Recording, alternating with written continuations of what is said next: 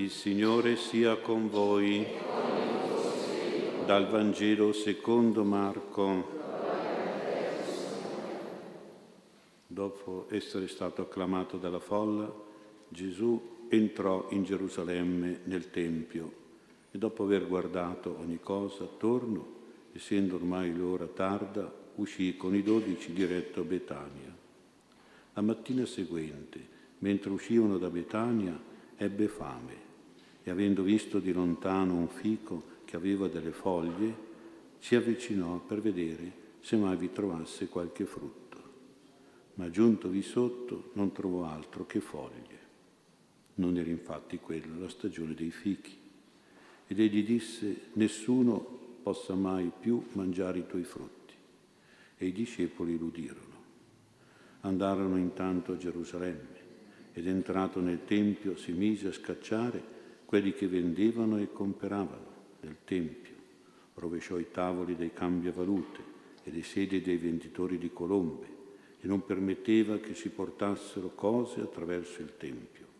Ed insegnava loro dicendo, non sta forse scritto, la mia casa sarà chiamata casa di preghiera per tutte le genti, voi invece ne avete fatto una spelonca di ladri.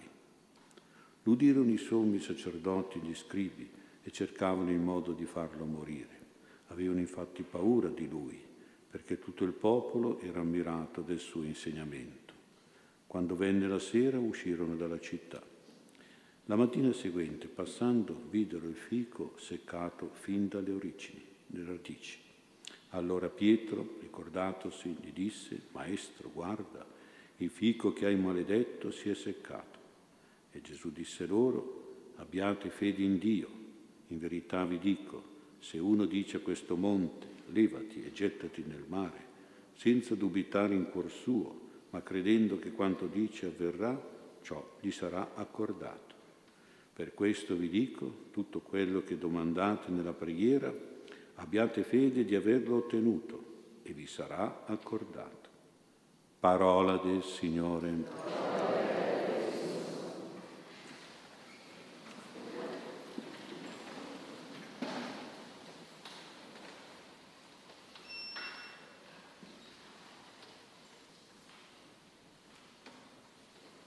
Sia lodato Gesù Cristo. Noi siamo abituati a contemplare nel Vangelo un Gesù paziente e misericordioso, soprattutto coi peccatori e pentiti, un Gesù dolce e buono, soprattutto coi bambini, gli umili di cuore, i malati, i sofferenti. E forse troviamo un pochino strano questo Gesù di quel Vangelo di questa sera, questo Gesù della pagina, una pagina forte. E però anche questo è Gesù.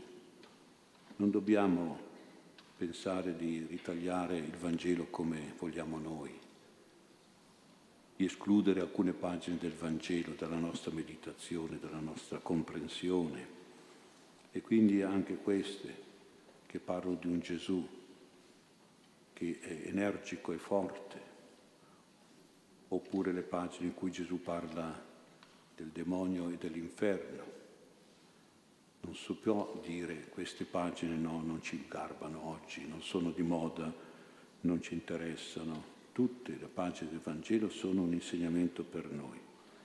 E oggi anche questo Gesù, che è pieno di santa ira, la cosiddetta ira di Dio, che non è una rabbia, è semplicemente uno sdegno, uno sdegno forte, un'indignazione che dobbiamo qualche volta anche noi imitare in certi momenti della nostra vita. Gesù è forte e deciso verso un fico che non dà frutti, che dà solo foglie, che delude. L'ha deluso, lui aveva fame. Non era certo la stagione dei fichi, ma diventa poi un gesto emblematico, significativo di uno sdegno nei confronti di tante persone che dovrebbero fare il bene e non danno frutto, non danno nessun frutto di bene. E quindi magari possiamo sentirci dentro anche noi. Abbiamo la salute, abbiamo i beni, abbiamo tante cose, dovrebbero diventare dei frutti, fame, per chi ha bisogno. E invece qualche volta siamo proprio infruttuosi. E allora il Signore vedete come tratta con severità questo povero fico. Il Signore era anche molto forte e determinato contro questa gente che vendeva nel Tempio, profanando, dissacrando la presenza di Dio, il suo luogo sacro destinato alla preghiera, non agli affari, non ai furti. E anche qui è molto forte e scaccia queste persone. Quindi non dobbiamo meravigliarci, neppure se consideriamo il nostro caro Arcangelo Michele. Arcangelo Michele era un serafino, era il serafino della pace, della misericordia e dell'amore, un arcangelo tenero e buono, ma davanti alla superbia di Lucifero, alla sua arroganza, alla sua bestemmia, che voleva essere come Dio, ecco il suo grido, chi è come Dio? E quindi in quel momento diventa forte combattivo Michele. E questo continua, anche oggi San Michele continua la, la sua lotta, la sua battaglia contro Satana e i demoni. È un principe guerriero, ma nella sua missione, nella sua natura, era un angelo di pace e di misericordia. Ma quando c'è bisogno, bisogna anche essere così. E pensiamo alla Madonna, tanto materna, Vergine Maria. Nella Bibbia è paragonata ha un fortissimo e splendido esercito. L'esercito combatte, combatte i nemici, un esercito schierato coi vessilli al vento, pronto alla battaglia. Contro chi? Naturalmente contro Satana e contro i demoni. Durante le apparizioni a Lourdes è successo questo fatto, riportato soltanto da Bernardetta, perché l'ha visto, sol, sentito solo lei. Si era alla quarta apparizione e la Madonna appariva a Bernadette sempre sorridente, dolce, bella, con una voce melodiosa. A un certo momento di quella apparizione la Madonna ha cambiato viso, dice Bernadette, è diventata seria, severa. Così era successo. Lei aveva sentito venire dal Gave, dal fiume che passava lì davanti alla grotta di Massabielle, aveva sentito come un tumulto, un rumore, di, forse un, una folla enorme che gridava. E su tutto questo tumulto di voci che si incrociavano, si accavallavano, a un certo punto si sentiva una più forte di tutte che diceva vattene via, fila via, vattene via, e gridava e urlava. Bernadette ha capito che quella parola lì era rivolta non solo a lei, umile persona, ma era rivolta all'apparizione, alla Madonna. E dice Bernadette che la Madonna ha, girato soltanto i suoi occhi verso il torrente, verso il Gav, questi occhi appunto che aveva visto diventare severi, rimproveranti e queste persone hanno smesso, sono quindi scappate questi demoni per indicare la, l'autorità potente di Maria nei confronti di Satana e dei demoni immondi, ma anche la sua autorità materna. Ecco dunque questo episodio può farci capire che ci vogliono dei momenti in cui veramente dobbiamo imitare il Signore Gesù e non dobbiamo quindi avere paura e nemmeno essere dei soldati che disertano, soldati della milizia di Maria che disertano. Non dobbiamo avere arrendevolezza, cedimenti, cosiddetti buonismi, pacifismi, compromessi col demonio, col male, col peccato grave con l'ingiustizia, col sacrilegio, con le profanazioni. Gesù aveva tanta dolcezza per i peccatori, ma erano peccatori pronti al pentimento. Ma era altrettanto severo verso, per esempio, i farisei che erano induriti e impenitenti, non volevano cambiare, non volevano convertirsi e quindi per loro c'erano state molte parole severe da parte del Signore. Queste parole purtroppo sono diventate rare nella Chiesa. Quando sento di cortei arcobaleno, gay pride, dove si deridono Gesù Cristo stesso, dove si dileggia la Madonna quasi con bestemmie, blasfemia, eccetera, e mi chiedo ma come mai i vescovi non rispondono?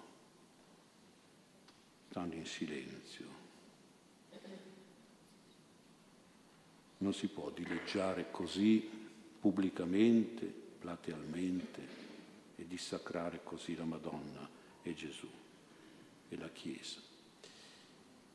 E quindi ricordiamoci che chi tace acconsente e questo potrebbero pensare, o comunque non dice niente quando invece dovrebbe dire e reagire. È un grave peccato di omissione, secondo me, che noi non dobbiamo commettere e se c'è bisogno dobbiamo anche noi reagire a queste dissacrazioni. Quanta forza morale sta in questo Gesù che entra nel Tempio di Gerusalemme, guarda ogni cosa attorno, uno sguardo che si carica di indignazione sempre di più, di sdegno e di rimprovero nel vedere la casa della preghiera ridotta a una spelonca di ladri. E solo perché l'ora era tarda non scoppia lo sdegno giusto del Signore, la sua santa ira. Non si è manifestata quella sera, ma il giorno dopo è intervenuto.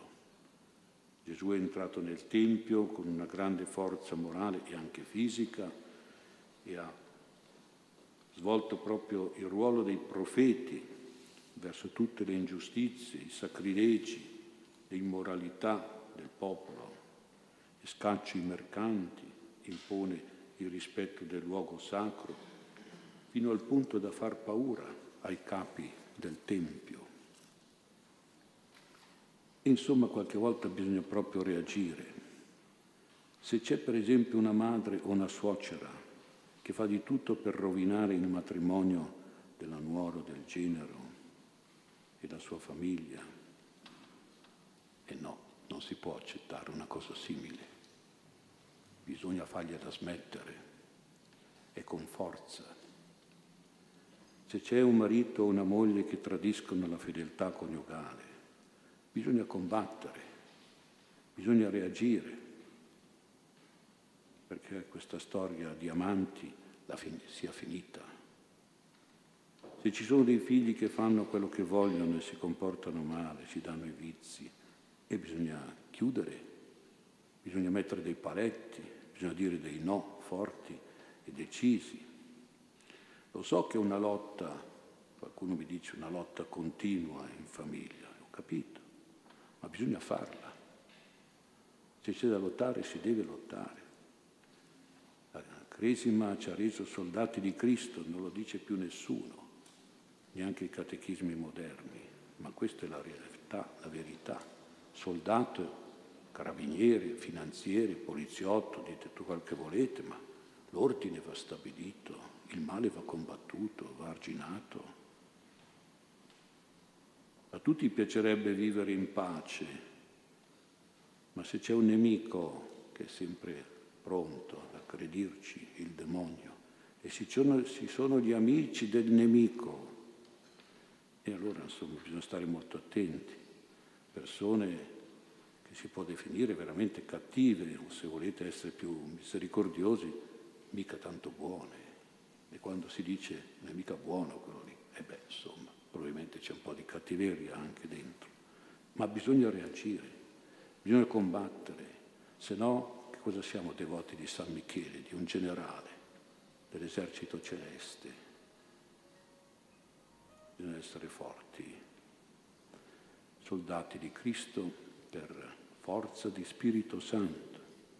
Abbiamo bisogno di questa forza. I buoni non devono essere arrendevoli, non devono essere deboli. Un buono che è debole si lascia poi trascinare anche lui dal mondo, dalla moda, dalle ideologie politiche. Un buono che è debole viene attirato anche lui al male, al peccato, alle trasgressioni che hanno un fascino e una forza seducente. Un buono che è debole deve anche reagire all'ingiustizia, alla falsità, ai soprusi, alle prepotenze. Un buono debole diventa complice, succube di ogni vizio, di ogni peccato e di ogni male.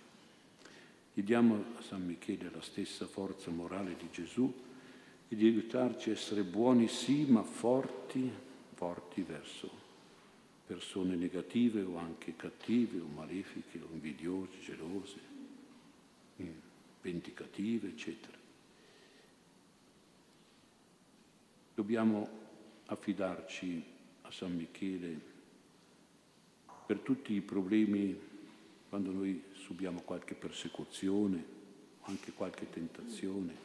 Chi ci può difendere? Beh, abbiamo l'Arcangelo Michele, che è il nostro avvocato un avvocato tanto forte che vince sempre tutte le cause. Generalmente si applica alla figura dell'avvocato difensore la virtù della fortezza e se vuole vincere una causa deve essere forte. Qualcuno dice deve avere pelo sullo stomaco, beh comunque insomma non può cedere e tante volte noi abbiamo bisogno dell'aiuto della fortezza quando siamo in qualche situazione di persecuzione, la fortezza dell'avvocato difensore. Mi ha colpito il fatto di una figlia spirituale che si trovava in una particolare penosa situazione giudiziaria dove lei aveva perfettamente ragione, ma sapete come va la giustizia di questo mondo, no? tra avvocati e giudici, beh, non parliamo. Chissà perché Padre Pio aveva qualche antipatia verso questo genere di, di persone. E allora è andata da Padre Pio, si è confessata, Padre Pio ha ascoltato anche questo problema, era una cosa piuttosto pesante per questa povera penitente. E gli ha detto alla fine, e tu? non l'hai l'avvocato al paese tuo? Lei gli ha risposto, quale avvocato, padre? Padre Pio non ha risposto, t'ho detto, tu non l'hai l'avvocato allo paese tuo? È rimasto un po' perché non riusciva a capire e padre Pio era così, eh, perché doveva far capire, scoprire quello che lui diceva. Beh, comunque si è confessata, poi lei si è aspettata dice ma mi dirà che avvocato è, nel mio paese io non conosco avvocato, però se me lo indica Padre Pio sono sicuro che sarà un buon avvocato che mi tirerà fuori da questa situazione.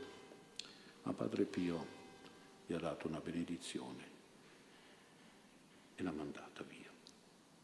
E allora però, tornata al suo paese con una certa speranza fiduciosa, ma chiederò ci sarà un avvocato, spero che Padre Pio me lo faccia incontrare, mi combini le sue belle buone combinazioni, perché io trovi questo avvocato nel mio paese, me l'ha detto Padre Pio che c'è un avvocato nel mio paese.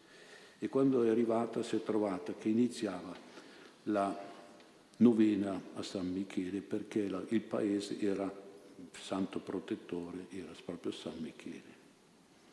Inizia sta novena e nella preghiera dell'Arcangelo lei legge queste parole. O glorioso mio protettore e avvocato San Michele.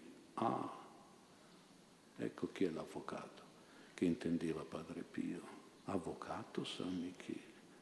E allora ha fatto tutta la novena, era la grande festa del paese e ha pregato tanto. Insomma, le cose poi sono andate come dovevano andare.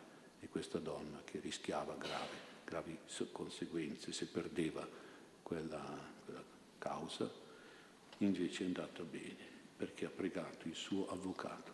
Ma tu non hai l'avvocato al tuo paese? Ce l'hai, l'ha scoperto, l'ha trovato, l'ha pregato ed è andato tutto bene. Ma vedete, non solo contro il male, ma soprattutto anche per il bene noi dobbiamo essere forti e impegnarci con forza. È la conclusione dell'episodio del fico maledetto. È Gesù stesso che ci invita ad avere questa forza di fede, mentre Pietro, vedete, sottolineava la forza della maledizione che ha seccato il fico, guarda Signore, il fico che è maledetto, è seccato dalle origini. Gesù sposta l'attenzione sulla forza della fede, della benedizione, della preghiera. Abbiate fede in Dio, questo Dio che può seccare i fichi e spostare i monti. Tutto quello che domanderete nella preghiera, abbiate la fede, e la fede è forza, la fede è vigore, di averlo ottenuto e vi sarà accordato. È una preghiera forte, una fede determinata, combattiva, sicura di ottenere Dio ciò che si prega con fede. Con questa fede forte, questa preghiera forte, noi dobbiamo innanzitutto sgridare e scacciare i demoni di cattiveria o di malattia, ma anche proprio con questa preghiera sicura, questa fede decisa, dobbiamo usarla attraverso i sacramentali, quelli che benediciamo al termine della messa, e se qualche volta non si risolve le cose positivamente, può essere anche per la volontà di Dio che ci mette un po' alla prova, ma più spesso è per la nostra debole fede, per la nostra poca preghiera, perché siamo fiacchi nel credere, nel pregare, insicuri dei risultati, sfiduciati e non ascoltiamo la preghiera e la fede sapendo che Dio interviene proprio per questo e con questo. Come era forte la maledizione di Gesù sul fico, così deve essere forte la nostra benedizione, la nostra fede, la nostra preghiera sulle montagne delle nostre difficoltà, sulle avversità, sugli ostacoli, così che le grazie che chiediamo ci siano veramente accordate per questa forte fede e questa costante preghiera. Invochiamo soprattutto San Michele e la regina dei santi arcangeli, angeli custodi, perché ci assistano e ci aiutino, arrivando anche a operare miracoli di fede e di preghiera per il nostro bene e per quello dei nostri cari.